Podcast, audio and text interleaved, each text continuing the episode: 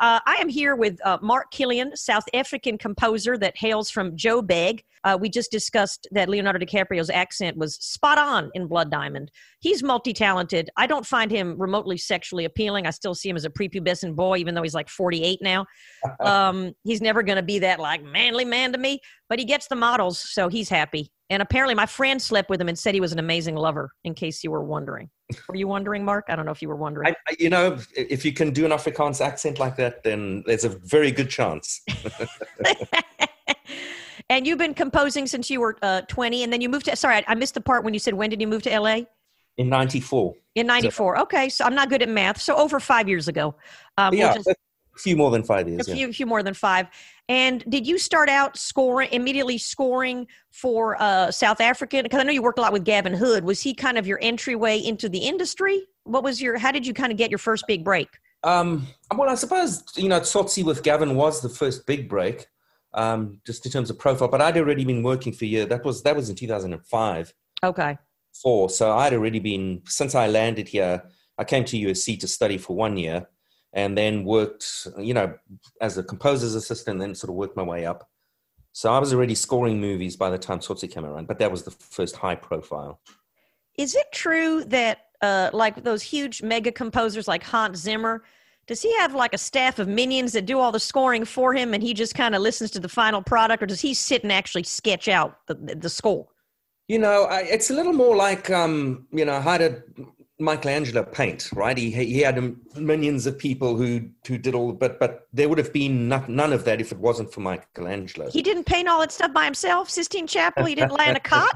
I didn't know that. No, he had a little help here and there. He did. Okay, I really didn't know that. I really thought that it took him like a million. Well, I guess how could he do it in like a couple of years? Yeah, no, and it's very much like that. And there are, you know, there's no way in today's world that as a composer of that, you know, when you're working on that level.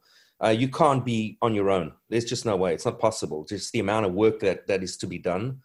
Even one assistant's not really going to hack it these days for that type of movie.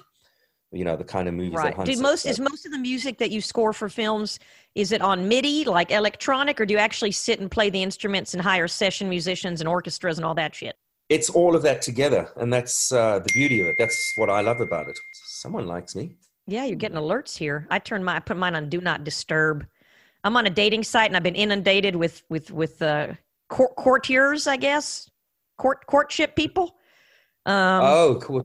Yeah, I'm trying. I don't know how to phrase it. It's a nightmare though. It's a fucking. I had another date the other night. Oh wow, someone's on. John Laster, what are you doing here, man? I don't know what's happening. This is surreal.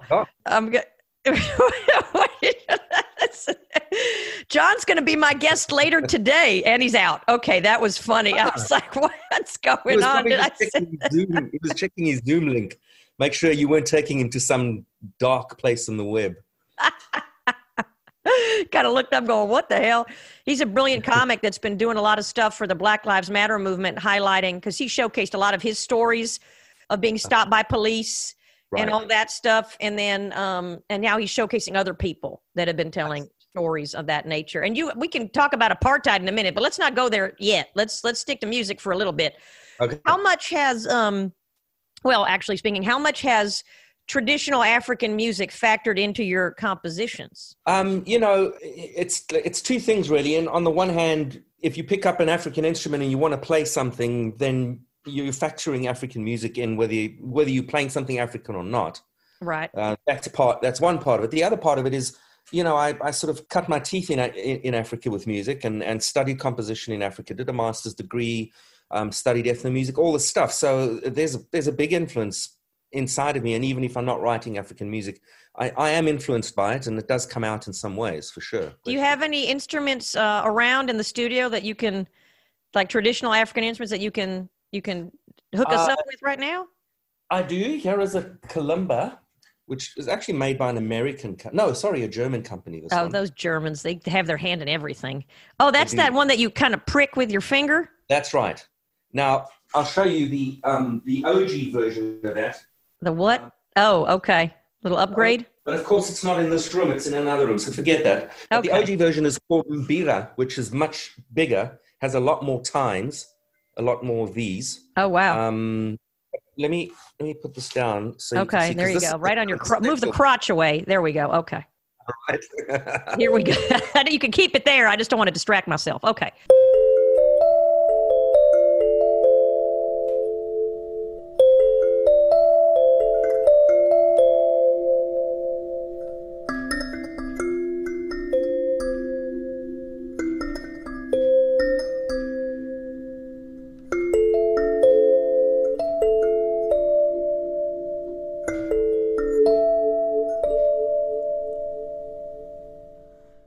So that's kind of a cool trick. I love that, because usually I've seen them without that little tambourine underneath, and this is how you kind of wah-wah it. This is the only company I've seen that makes it like this. This is their own invention. And, you know, like with all instruments, it's osmosis, you know. You see an instrument, and you're like, oh, I can do that with that instrument. And that's the evolution of instruments. And, you know. How easy is it to replicate that kind of sound on a computer? Is there like a garage band? What's this instrument called? So this is called a kalimba. A kalimba. Is there a kalimba option on GarageBand? Very likely. And it's upsetting. It probably won't sound like that. You know, every kalimba is going to be slightly different. And yeah. You know, so I'm old school. I prefer that hand touch. And I, especially with like string instruments, I can really hear when it's computer versus live session. Yeah, it's becoming more and more difficult. You know, these days, the type of tools we have to mimic an orchestra are incredible, and they would fool a lot of people, even sometimes composers who do it every day. So it's quite incredible. What else you got for me? Shower me. I see all those guitars too, that round one. They all look like they're smiling. That's what I like. See, the guitars are, well, there's one guitar that looks upset, but they all have little smiles at the bottom. Yeah, this one doesn't. That one looks shell-shocked. That one looks anally penetrated. I'm sorry to get graphic, but that one does not look. COVID has freaked that guitar out. Okay, what's this? This is a Nayatiti. Okay. This is a very interesting instrument because, well, let me play it first. There it is. Okay. Try not to get the crotch shot in there. Yeah, there you go. Perfect.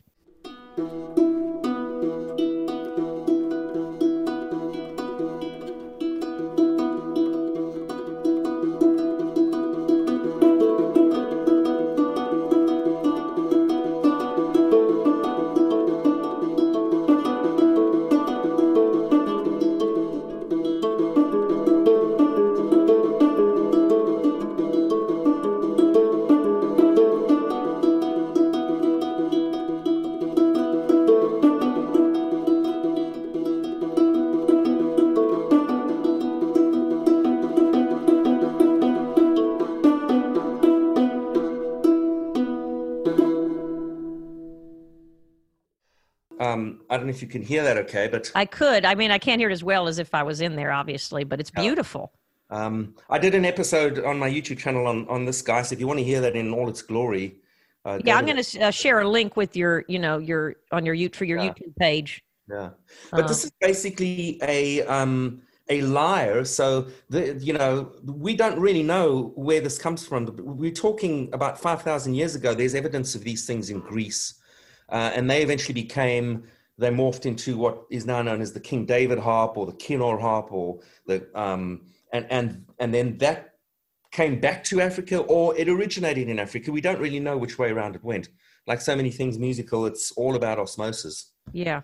And is that made, what kind of animal skin is the drum part made from? This is goat. And this is a wooden bowl, but the Greeks used to make it out of a tortoise shell. Oh, wow. So a lot of animals were slaughtered in support of this instrument. Oh, I'll show you the best. He's going to bring out a zebra carcass. Here we go. Oh, look at this little doodler. This is a charanga from Bolivia. Okay. It's an armadillo, but it's a real armadillo. You can see it's got its hair, eyes. Of course, this is no longer legal, as I found out when I tried to take this on a plane. They're like, oh, so you're not going anywhere with that. So how did you smuggle it in? I couldn't. Yeah, I was going to take this to Australia. Okay. No, but how'd you get it in the country from Bolivia? You snuck it in your suitcase? No, I bought this from a guitar store here that acquired this 20 years ago. That's beautiful and disturbing at the same time. I mean, was there really a need to use an actual armadillo? The smell is amazing. It's like, that's armadillo. It smells gamey? Totally. Oh my gosh. Do the hairs contribute to the sound as the pelt? No, but I mean, if it feels nice to caress it. Yeah. If you caress your instrument, it's going to be nice to you, of course. So. Play a little bit of the armadillo. Maybe the armadillo can scream subconsciously through the sounds. Well, the Bolivians played like this.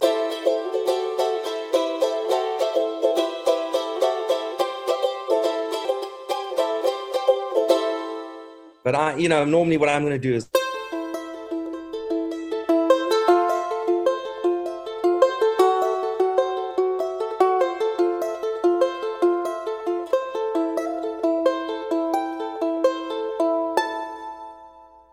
Beautiful instrument. It's beautiful. So when you're scoring for film, are you the one playing these instruments? Like, you'll get into the studio and you'll be the one tinkering with, or do you hire someone to do it?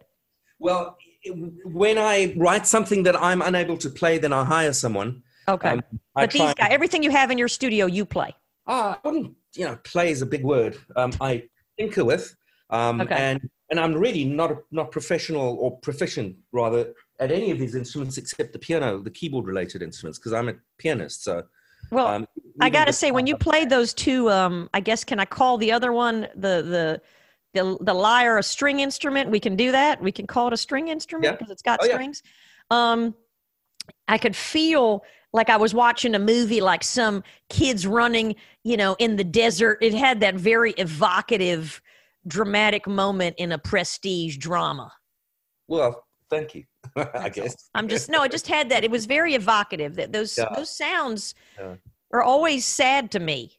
I don't know. I guess maybe if you're doing that Bolivian instrument, that can be somewhat joyful. But the others, there's such a inherent sadness to the sound. Yeah, it could be. It's all very contextual, and what's sad to one culture can be not sad to another. Yeah. That's true. Well, I think as Americans, we're so used to like hokey, cheesy American music that anything in a minor key is going to sound devastating. That's kind of how it is, because when you go to Russia and listen to Russian music, I mean, everything's in a minor key. Right. Yeah, there is no, they don't know major. And drinking vodka, Well, they're drowning out their sorrows, right? What else you got there? What else? Show me. I'm very excited. I wish I could play the guitar. This is not African. This is one of the oldest instruments that I have in the studio. There's evidence of this instrument going back 40,000 years, which is incredible. 40,000? Did we exist? Did humans exist then? Apparently. So this is Mongolian, and it's called the horsehead bow for, obvious reasons. Oh, wow. It's not a real horsehead, at least. Okay. Not a real horsehead this time. Beautiful. It's traditionally made out of horsehair. This is not. This is some kind of other version of it. Okay.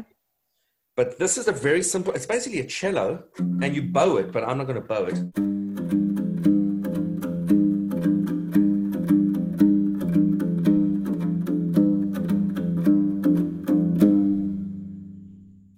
So it's only two strings. Are you able to generate any other notes? How many notes can you generate on that thing? You can, but they play it with, you have to have kind of a long nail, because you don't string on, you see how far the string's away from the fretboard. Yeah. Unlike guitars where you push it onto the fretboard, these you don't. So you need a nail or something.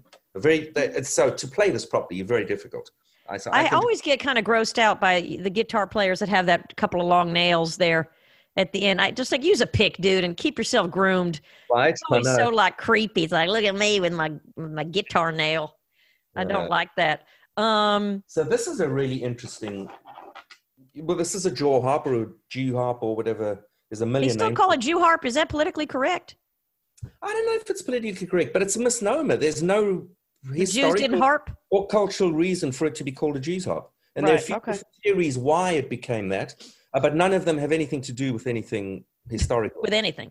It's actually inaccurate to call it that. But this...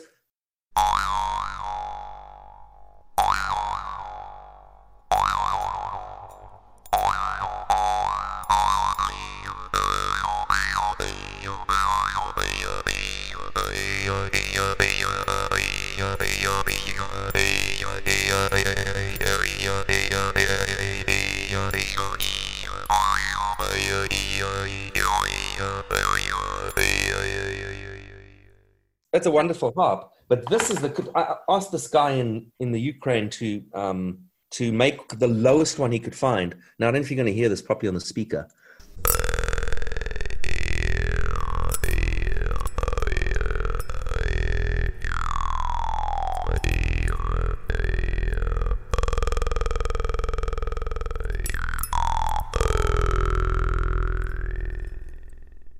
I mean, it's super low. It sounds like you're possessed by some sort of creature. You know what I mean? It definitely. Well, it's funny because the name that was used for this in the Middle Ages, and they were very popular in the Middle Ages in Europe, the name was called the Trump. The Trump? The Trump.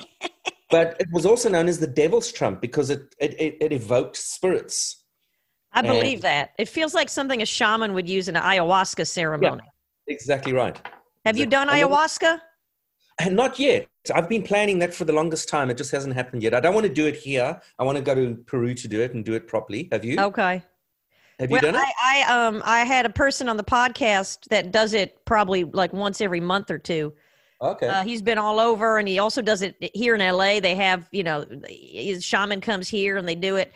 But it's interesting because I just watched one of those Netflix documentaries, and they were saying that in terms of the indigenous peoples that use it, it was never meant to be used by the layman.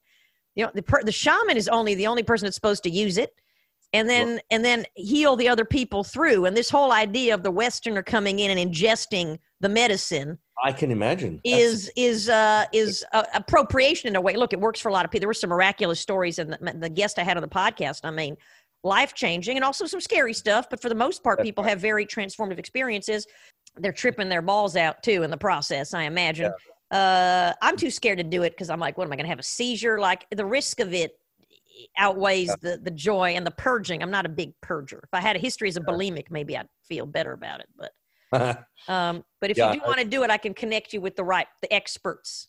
Yeah, I'd like to look into it. But as I say, I want to make it part of a trip to Peru, and I really want to find a place with the tourists that is not more tourist oriented. That's more. Yeah. Yeah. Well, I mean, there's pluses and minuses, I guess. If something happens to you and you want to get proper medical care, you know, yeah, exactly. You want to pay $3,000 and have them chopper you out as opposed to like, that's okay. Just leave it. Life, pluses and minuses, you know. It's all about ways. Absolutely. All right, so now we moved from the string instruments. What else you got in percussion? You have any percussive stuff? I don't really, but I wanted to show you this guy. This is an ocarina, but look at the size of this baby. What is it made out of? This is made out of clay. Okay. It's a multi-chamber ocarina. And as you know, ocarinas come from South America, but not really. They actually go back a lot longer than that. They go back to China 12,000 years ago. Okay, wow. So these thousands of years is like hard for me to even wrap my head around. Exactly, no. So, and it's crazy because, you know, we don't know of any cross-continental travel going back that far. Okay. How did the ocarina land up in South America? And we don't find evidence of this thing that far back in South America. These are questions we just don't know. We don't know the answers. But couldn't it be that it's like collective consciousness where it was created simultaneously in South America and in China? I mean, it's a bowl with some holes in it. That's absolutely possible. You know, but of course, there's also the theory that that all people come from one particular tribe, the San tribe in South Africa, in Southern Africa, and all people originally come from there. So if that's the case, is it not likely that musical instruments and some aspects of culture would have traveled with them? Right. Throughout, you know, we just don't know, actually. Yeah. Well, I mean, it's interesting, but it's also like, let's hear it.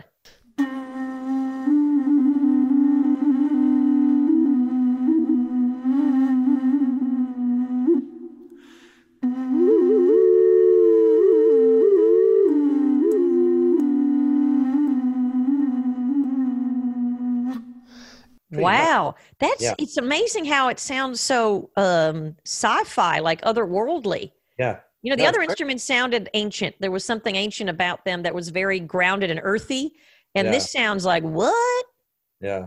No, it's nuts.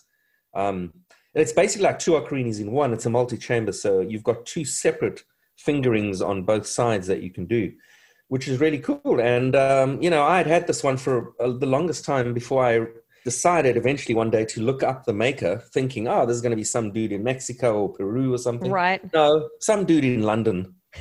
For real, David Langley. Some guy in Brixton. Right. Somerset.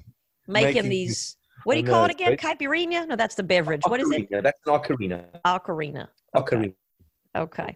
Do you have any instruments that were, besides the Mongolian one, any other instruments from Asia or? Oh, he's pulling out some poles and strings. Yes, I'll show you one from India right now. Oh, this I love. This I love. What is that? Is that a coconut? This is a calabash, but you can do that from anything. And this is one of those interesting instruments that is huge in Brazil and in capoeira dancing. Yes, that's where it looks familiar. When I used to see those capoeira circles. Yeah, and this is a berimbau is what it's called. But actually it comes from South Africa or Southern Africa. The stream of the slave trade in sort of the latter years of the slave trade went from Angola and Mozambique to South America for the most part. And this instrument came along, and it's actually quite similar, but this is the South African version, which is called a makwayani, which is a specifically Zulu instrument. Each tribe has their own version of it, wow. And it sounds like this.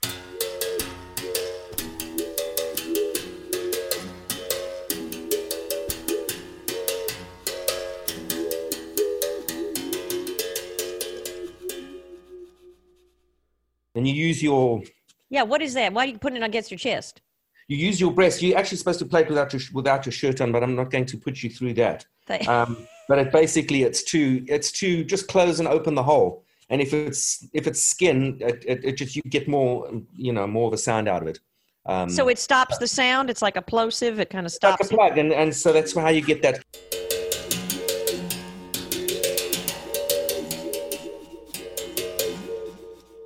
Oh wow! Now, in South Africa, Zulu women will play this, and as you know, Zulu women are and they'll just put on their titty. Yeah, they traditionally don't wear anything over there, so it's naked skin, and it really helps in the sound. But that's why breasts were formed that way. We never thought of that from an evolutionary perspective. It's to cup the instrument. Exactly right. I never thought of that. I love that. That's an fascinating instrument. I wonder the differences between the tribes, like you said, the Zulu, like how that instrument varies from one tribe to the next. I wonder. Very small differences, like the Zulus isolate the calabash from the bow. Okay. This is actually a bow and arrow. This is where this came from. There's the string, and this came from a bow and arrow. And we don't know what came first. Was it a bow as an arrow as a weapon, or was it an instrument first that someone said, "Oh, gee, look what if I do that, I can hurt Freddie over there." We're not sure. Well, it's interesting because capoeira was a veiled way to study practice the martial art, right, in the form of dance. That's right. Is that correct? So maybe the bows and arrows that were being played during the capoeira were also like to ward off any enemy, knowing we also can. We have a spear here that we can shoot at you if you get too close. I don't know. Yeah, maybe. Yeah. No, it's fascinating, and there are small differences. Like in Brazil, they play this with a coin. So you can also use your knuckle here to get yet another note. Oh, so you stop it that way.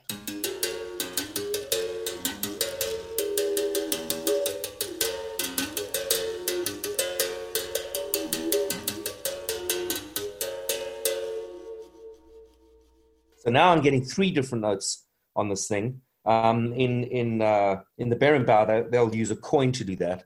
But the differences are really subtle. At first glance, this is just all the same instrument. Yeah. Did you teach? Are you autodidactic on all these? Did you watch tutorials, or how did you learn all these? Well, I mean, it's kind of an ongoing. We had a great program in Durban where I studied at the university. We had a great ethnomusic program there. So I learned a lot of this there, and you just keep on learning. I mean, it's a non. Yeah, no, I'm sure it's fascinating. Any other? I want you also. Is there a difference between the happy guitars and the ones that look shell shocked in terms of sound? Yeah, so these guys, and I don't have them tuned. They're like emojis. Those two guys are the emojis there. They're called Ruan, and they're from China. And these guys date back to 2,000 years or more. Okay. So relatively young compared to the other guys you have in there. Yeah, relatively young compared to the other guys.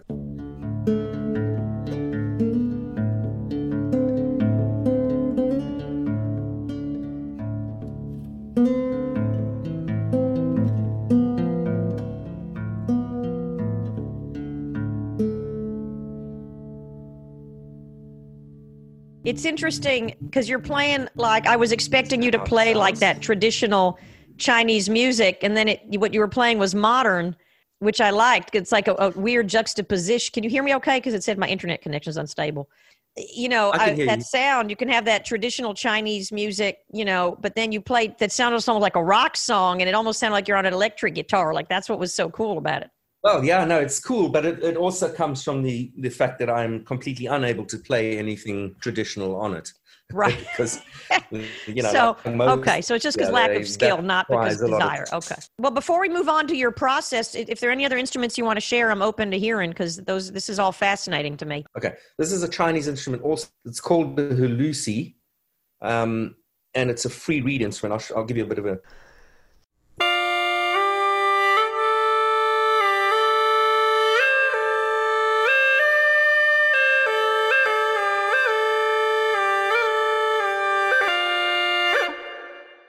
Wow. Is that a gourd, or is that like clay?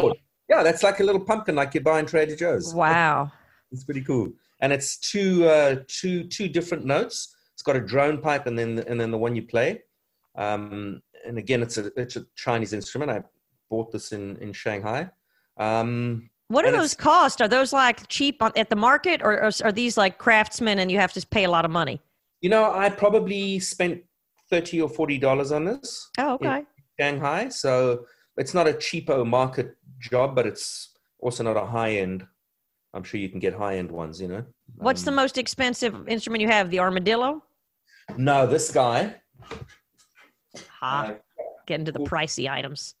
This is called a hang drum. You might have seen it, or UFO drum, if you like. Is that like from like Trinidad, that. Like a steel drum, Trinidadian steel drum, or what is that? You know, that's very good that you picked that up. This is actually that technology, but inverted. So if you can imagine that, and then you play it on top, it doesn't have this, and then it's in a drum. That's a steel drum. This is a hang drum, but it's essentially the same technology. And sounds, I don't know if you can. There it is. Yeah. Broad shot. Here we go.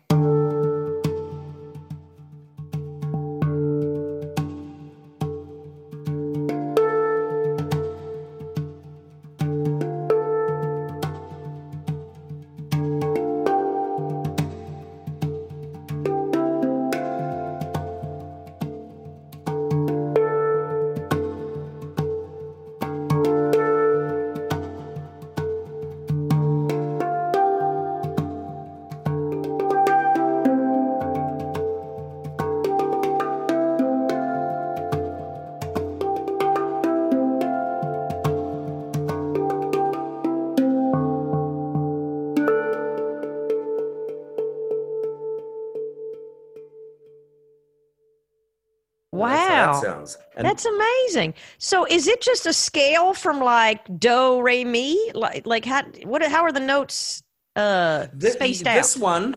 This one is in Dorian mode. It's in a minor mode. So you got your bass there. That's your low D. And then there's your A. There's your C natural, and there's your D. And then your F, your E, E, F, G, and A. So those are the sharps or the flats, I mean, or that, like if it was on a piano? Those are all natural. So if you were sitting at a piano and you played all the white notes from D to D, that's basically the scale. And it's called Dorian mode. Okay. So you could do a scale for me. Do, re, mi, fa, sol, la, ti, do. You could do that? Well, you're singing a major. So this is a minor. So it would be... Oh, wow. Okay. Minor version of it, right? Got it. Okay. And then it's got the lower C that doesn't go beyond this, obviously. But I have another one of these that's in a weird funky minor key that I bought in Australia. So you can make these in any key you want. And what metal is that from? I have no idea, but it's these are very tricky to make. And I did an episode on how these are made with a guy in Australia who lives out in the Boondoos. And he's the guy who made the other one I have. And I went over there and filmed like how he makes these things. And it's a very interesting and complex process. That's why they're expensive. This is like $3,000. And this is one of the cheap ones. Wow. So that's $3,000. Is there insurance on these? Yeah. If they malfunction, do you call the craftsman? Yeah, you do. Okay. You do. This is an American made one. I could call them. In fact, I'm going to send these back to them to retune them at some point. How do you retune? You bang it, you weld it? Yeah, you hammer it. with a hammer. Yeah, you hammer it, and it takes hours. I mean, it's a very complex process. So how does that sound differ? How does a hang drum sound differ from a regular steel drum? Well, a steel drum, it's a lot more resonant. Okay. There are a lot more notes built in. And a steel drum doesn't have the bass. Okay. So steel drums are meant to be played in a band group, whereas this is more an individual solo instrument. Okay. So by bass, you just mean kind of a lower note, like an octave lower. Is that what you mean by bass? Exactly right. Okay. So that can suffice as the beat, and then it'll kind of, okay. Wow. Yeah, exactly. So do you feel like when you're composing, is there a particular, oh, sorry, go ahead. This is a devil tracer, which is probably the cheapest instrument I have in here. It's just a piece of bamboo that's split in the middle. Okay. And it's got a hole where my thumb is. And so you can do...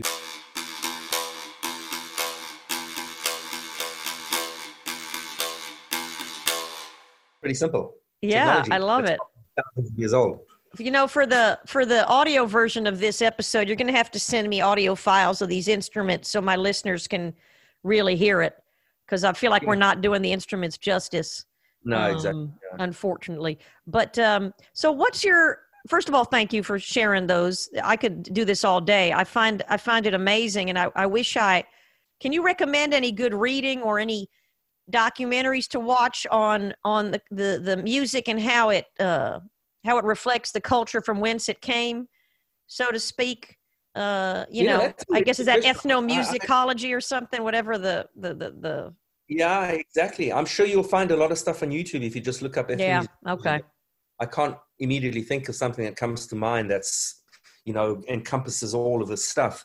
No, I don't. Yeah, I don't mean like one tell-all, but it's always fascinating to me to see where it came from, and obviously this desire for music and how they incorporated natural objects into the instrument. You know, I mean, these days my kids, they just use a keyboard and they're making their EDM music and they're calling it a day. You know what I mean? So I love going back to the different colors and sounds, and also you know, using like eating locally sourced vegetables. You know what I mean? It's like that armadillo. Where did he live? How did his family feel about his body being used to be the body of an instrument? Maybe that's a sign of respect. You know what I mean? Like, you live on. Yeah. You're supposed to decomposing in some landfill. I don't know. Exactly. And I think some people see it that way, and then there are others who see it in a completely different way. That's why it's banned, probably. Yeah, exactly. No, I don't want anybody slaughtering armadillos just to put a string on it and play. I mean, there's got to be a plastic version of that. Unless you lived in a town that was overrun with armadillos, then you might have a different... You know what? You're right. And I kind of look like an armadillo, I've been told. So maybe I have a subconscious affinity to the creature.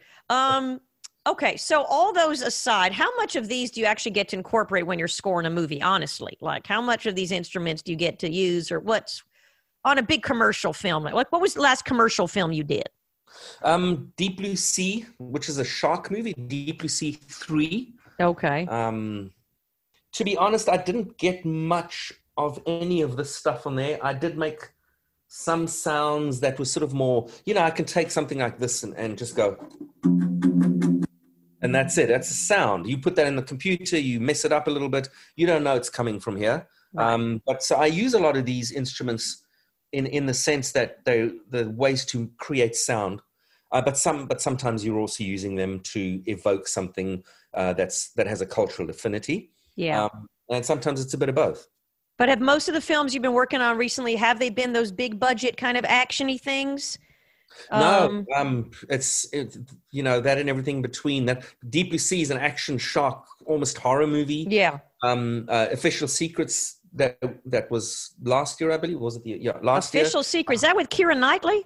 That's right. Yeah, that's. I like that movie. You scored that movie? Yeah. Oh wow! And you did it by yourself, or did you have your peons? No, with Paulie. Paulie and I did it together. You remember? Oh, Paulie. Yeah, I remember Paulie. Yeah. Yeah. Oh, wow. That was a great movie. And so who directed that movie? Gavin Hood. Oh, Gavin Hood did. Okay. So with Gavin, which I guess you've worked with a lot, does he have a sound template in his mind that he dictates to you? Or do you see only the final cut of the movie and you come to him with ideas? Like, tell me about the process specifically with him. Yeah, so the latter thing you described is usually how it works. They come to you with an edit that's in process, and you come up with ideas and then go and present it. With Gavin, it's different because we've established a different template, and we're also very good friends. And so right in the beginning, when he's still conjuring up a movie in his head, he'll send the script to us and say, what do you think? And we discuss this right from the beginning, and music's a part of that. And so what it means is very often you'll run with an idea for months and then realize after a while, okay, that idea is not going to cut it, and then go somewhere completely different, which might seem like a waste of time, but it's not, because it enables you to explore all these corners of what the creative impetus might be for this music. And it's a beautiful thing that you often don't have an option to do. Do you feel like you're able to score movies in a way that people recognize it's you, like Alexander Desplat? I feel like I always kind of recognize, you know what I mean? Do you have a sound to your scoring, or do you just serve the film and you're like, I don't want people to notice the music. I want that to augment the story. It's not about the music. That's a good question. I'm not the person to answer that, really. I tend to think I do, but there again, it's all my music. So, I'm not the best judge of that. I like to think that there's something that comes through in all my music. But one of the things I love about music making is the diversity of it. And so I'm equally comfortable in EDM than I am in all this stuff. And computers and all that. So I don't know. That's a difficult question for me to answer. Okay. Well, I guess it really also depends on the movie, right? I mean, some movies overdo the music because they lack on story. You know what I mean? So you have this pulsating soundtrack that punctuates every moment. It's like pounding. I'm like, I get it. We're supposed to be scared, or they're walking down the hallway. It's tense, so sometimes it feels like a crutch. And other times it's so evocative, but those feel like more of those Terrence Malick-y kind of films where you're kind of being swept away in a soundscape. Yeah. Do you see a difference in how European filmmakers score their movies versus American films? Yeah, very much so. How so? What you just mentioned. Sometimes I find in America, there's fear driving the creative impetus sometimes. Is it good enough? Is that performance good enough? Is the edit good enough? Oh, let's just put music there. More music, please. More music. And I find with Europeans, you're much more likely to see a 10, 15, 20-minute scene play out with no music whatsoever. And then music comes in, and maybe it's exactly the repeat of something you already heard 20 minutes ago. It's used in a different way. It's almost like they're using it a little more like another character in the movie. Right. That's rather than fix all and let's make everything as loud and almost like they're not trying to gloss over everything with like a musical brush. I always like movies. I'm trying to remember the name of this famous director. I think he was Hungarian. That always used diegetic music. Is that the right way to say it? Yeah. Music that comes from the scene, right? Someone's playing music in a boombox, or there's an orchestra in the back playing. It's part of. Yeah. I love that, and when it's done well, then you feel like you're with the characters hearing the music, as opposed to, tapping it onto the story. Does that make sense? Absolutely. There's one movie called Irreversible. I can't remember. Yeah, that's with that Monica Bellucci, right? Monica Bellucci and her husband with like a 10-minute rape scene. Yes, exactly. Oh, my Lord. It's one of the most powerful movies I've ever seen. But the way music is used in that movie is all sort of diegetic, but in such a creative way. It's insane. I'll have to see it because I remember hearing about that 10-minute rape scene and I was like, oh, boy, because that's like blue is the warmest color, where it felt abusive already. You know what I mean? It felt like me and Lars von Trier movies where I'm like, you're just torturing the audience. It's like torture porn. It'll leave you. It's so powerful. I can't. Okay. All right. I'll check it out. I mean, I forgot I don't know if the actor directed it too. I forgot. I'll look it up. But what was I going to say? I'm going to check the Facebook feed and see if there's any questions for you. If you have any questions for Mark, stand by. Let's see. I don't know how to even do it. I'm like refreshing the Facebook page. I literally was born yesterday when it comes to this shit.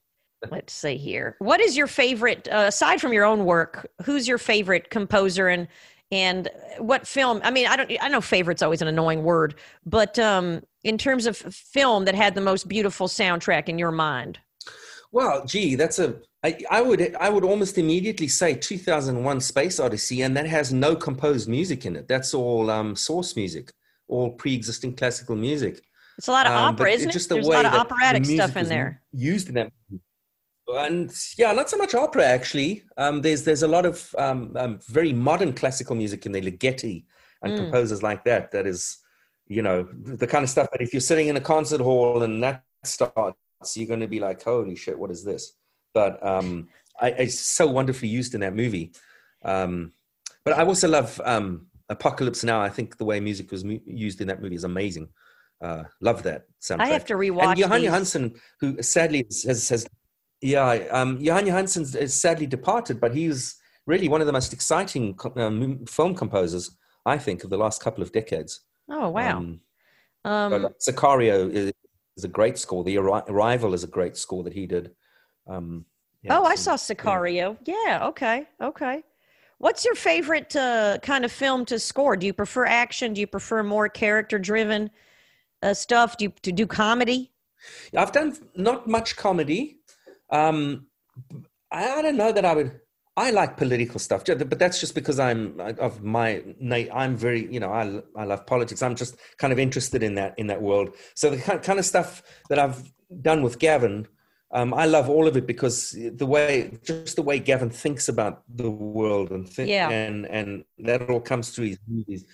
For me, that's, you know, because I feel like.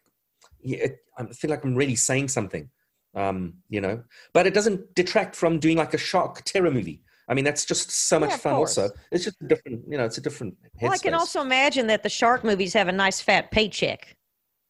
No, not in this case, but they can have. I'm just saying, as opposed to doing indies.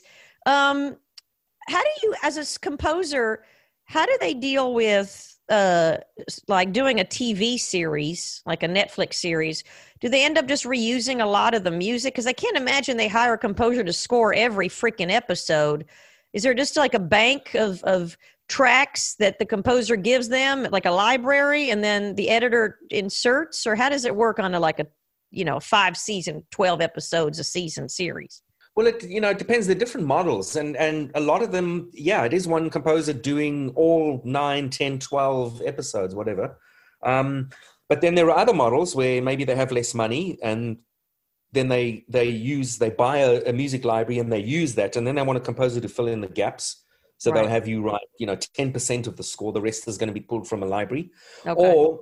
Or they pay you for 3 episodes and then tell you, that's it, thank you very much. And then they keep using your music. Right. They're different ways, and it depends on the budget. It depends on the filmmakers. Okay. Have you done TV series, or do you prefer film? You know, I have done TV series, and looks like I'm just about to start another one now for HBO Max. It's becoming blurred. It used to be where you can say, TV is a very different animal, and you score it this way. It's not like that anymore, really. There's such exciting stuff going on in TV and in that world. And in some ways you can actually be more creative and spread your wings a little further with TV, just because there's so much more of it. I'm wondering, because I've had this conversation with actors and directors in terms of authenticity of casting an actor who's Lebanese to play a Lebanese character, or having a writer, who's trans to write a trans story, right? They're not going to hire me to write the story of a young black man growing up in Alabama. It's just not going to happen. But in terms of scoring, if you got hired to do a movie that took place in Turkey, let's say, or is there an issue, or do they, what's your belief on, do you find that they're still trying to be more like, let's find a Turkish composer or local Turkish musicians? Or is it more acceptable to be like, we're going to hire a white South African dude to do a score that takes place in the Middle East? No problem. It's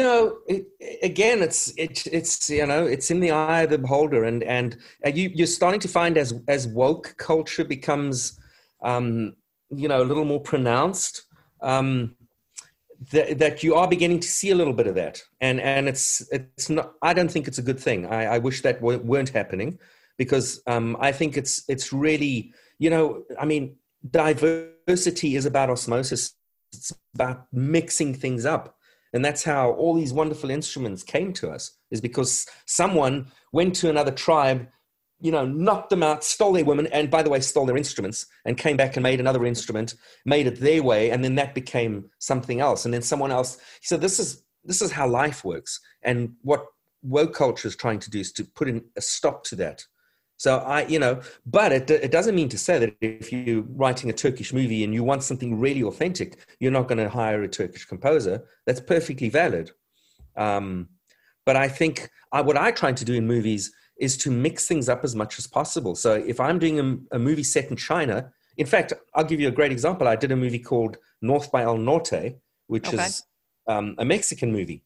And I ended up using Middle Eastern instruments in there, like oud. Right.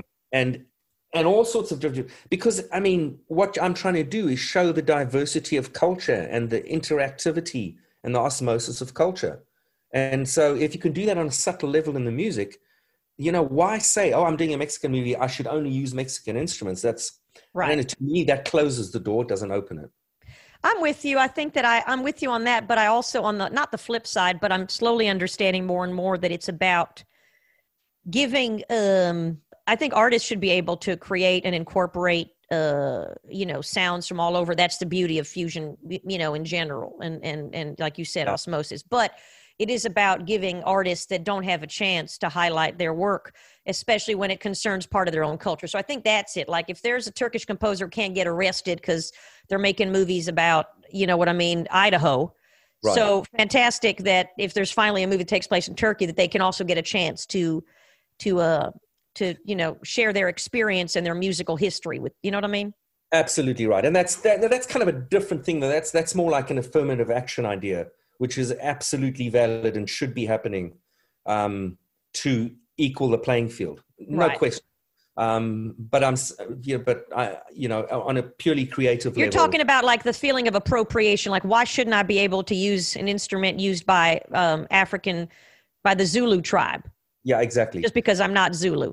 Exactly. And I've gotten into trouble on my YouTube channel a number of times because of that. Because, you know, I'm a white dude playing these right. instruments. And there are some people who take offense at that. They're like, you're culturally appropriating my culture. Right. I have no real answer to that except, you know, sorry for you, I'm going to keep doing it. I don't know what else to say about that, you know, yeah. But I understand where it comes from. I think it's tricky because, again, it's like thousands of years of oppression, you know what I mean, coming out like, seriously, like you're oppressing us in this way, but you take what you like and then you know, I think that's where, I mean, again, who am I to speak, but I'm just saying that's what my feeling is of where that's coming from.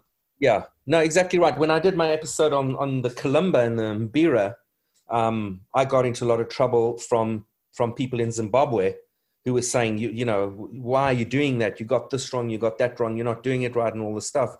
And there's a valid point to that. But you wouldn't find that happening from American jazz music, for example. You'll never find an American jazz musician saying to a European, don't use jazz music, that's cultural appropriation. You won't find that. The reason is because there's no sense of oppression of that music. Jazz music is ubiquitous everywhere in the world. Right. For the Zimbabweans, this is the one thing that defines that they have. Right. This is their thing. And so it absolutely makes sense.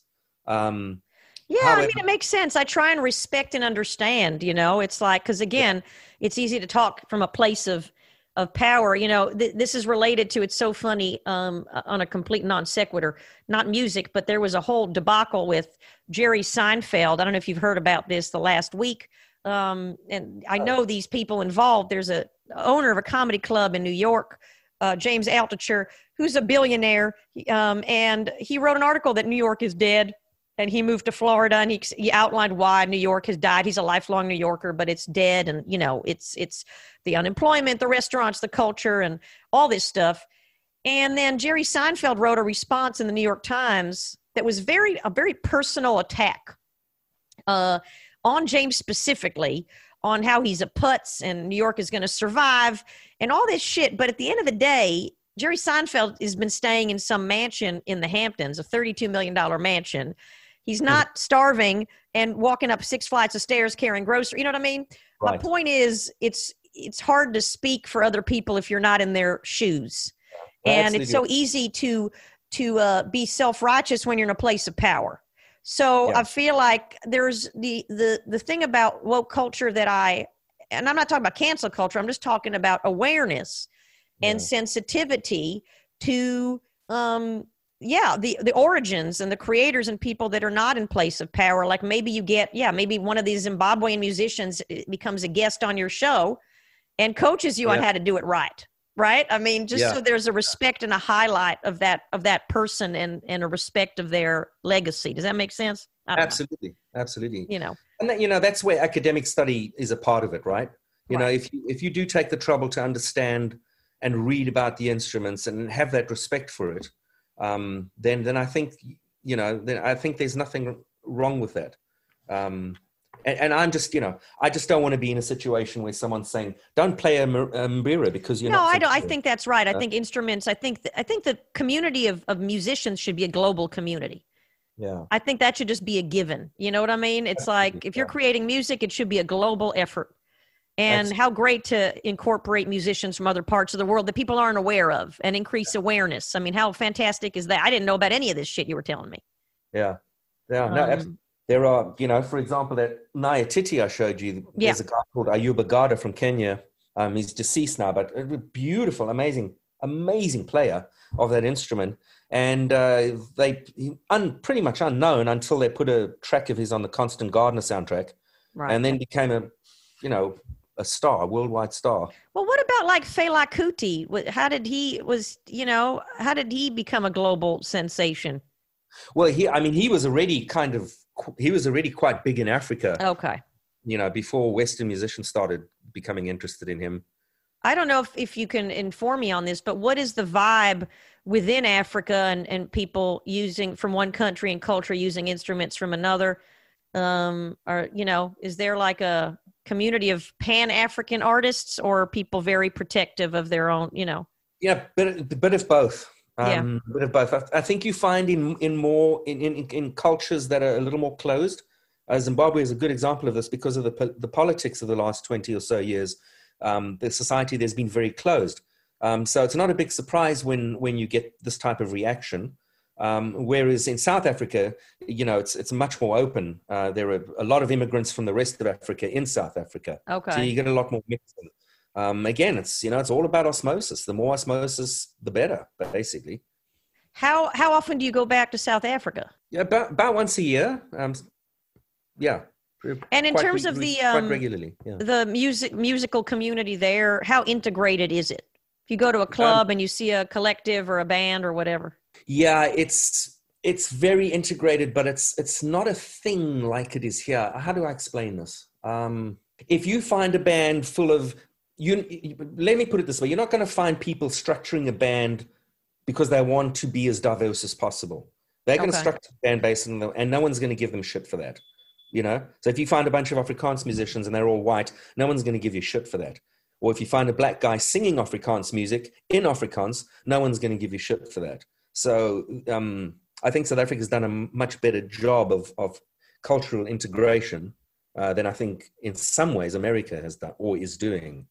Interesting. Okay. Well, I guess it also, I don't know. I mean, I don't know enough about it. I do think jazz is one of those genres that really, you had white Jewish musicians playing and black music, you know, it really kind of was a language for many people. Yeah. But I'm speaking out of ignorance. So I don't want to get shit for that either. Cause I love jazz music, but I don't know too much about, you know, I like who I like. Well, that's why I used the example of jazz music earlier, because it is a unique American experience. Yeah. And no one can culturally appropriate that in a smaller sense. Right. You know, there's no way you can say it's already a fusion of things. Exactly. And it's improvisational. And that's the beauty of it. And it's about listening.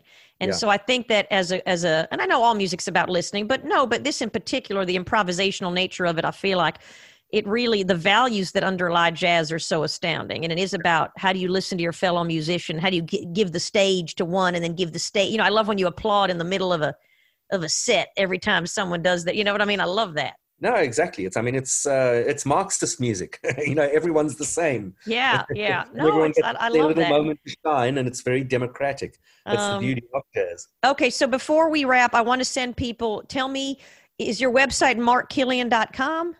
Markkilian.net. Markkilian.net. You had to be different. And then what's the YouTube show? That's Mark Kilian's channel. Okay. All right. So I'll post that on the Facebook. Send you the link, but yeah, if you just look up Mark Kilian's channel, I've got some 25 episodes up there at the moment. Oh, I love that. So if you want to learn more about the delightful instruments that Mr. Kilian has shared with us today, you can go to either markkilian.net or Mark Kilian's YouTube channel. And so what can we look forward to next? So some of the stuff you saw, you said we could watch, like to see some of your music. What do you recommend me watching? The films that you're most proud of. I would say Official Secret, any of Gavin's films, really. Okay. Tsotsi was an amazing movie. Yeah, really, really. Still today, if you watch that movie, it's just wow, the questions it asks and the way Gavin deals with life. He's a brilliant. And, I like him a lot. Okay, well, who's the director that did District 9 or whatever it's called? Oh, goodness, what? He's also South African, isn't he? Yeah, he is. Neill Blomkamp. Blomkamp. Are you in touch with Blomkamp? No, I try to get connected with him, but it didn't work. He did Chappie as well, I believe. Was it Chappie? Okay, I didn't see, but he's good. He's good too. He's great. Yeah. Well, thank you, Mark, for taking the time. Yeah, and I'd love to if you send me also some of your tracks, I'd love to put them on at the end of the audio version of this, so people can actually hear fully produced tracks of yours if you're open to that. Yeah, absolutely. All right. I love that. You guys, please go to my website, www.xraepod.com. It's also available, X-Ray Podcast, available wherever you get your pottery. You like that, what I did there? I made a little pottery joke. I love you all. Have a delightful rest of your day. And thank you, Mark. Thanks. Take care of those $3,000 instruments. I hope you have an alarm system. I do. This is Raylan Casper White signing off. All right. Cheers.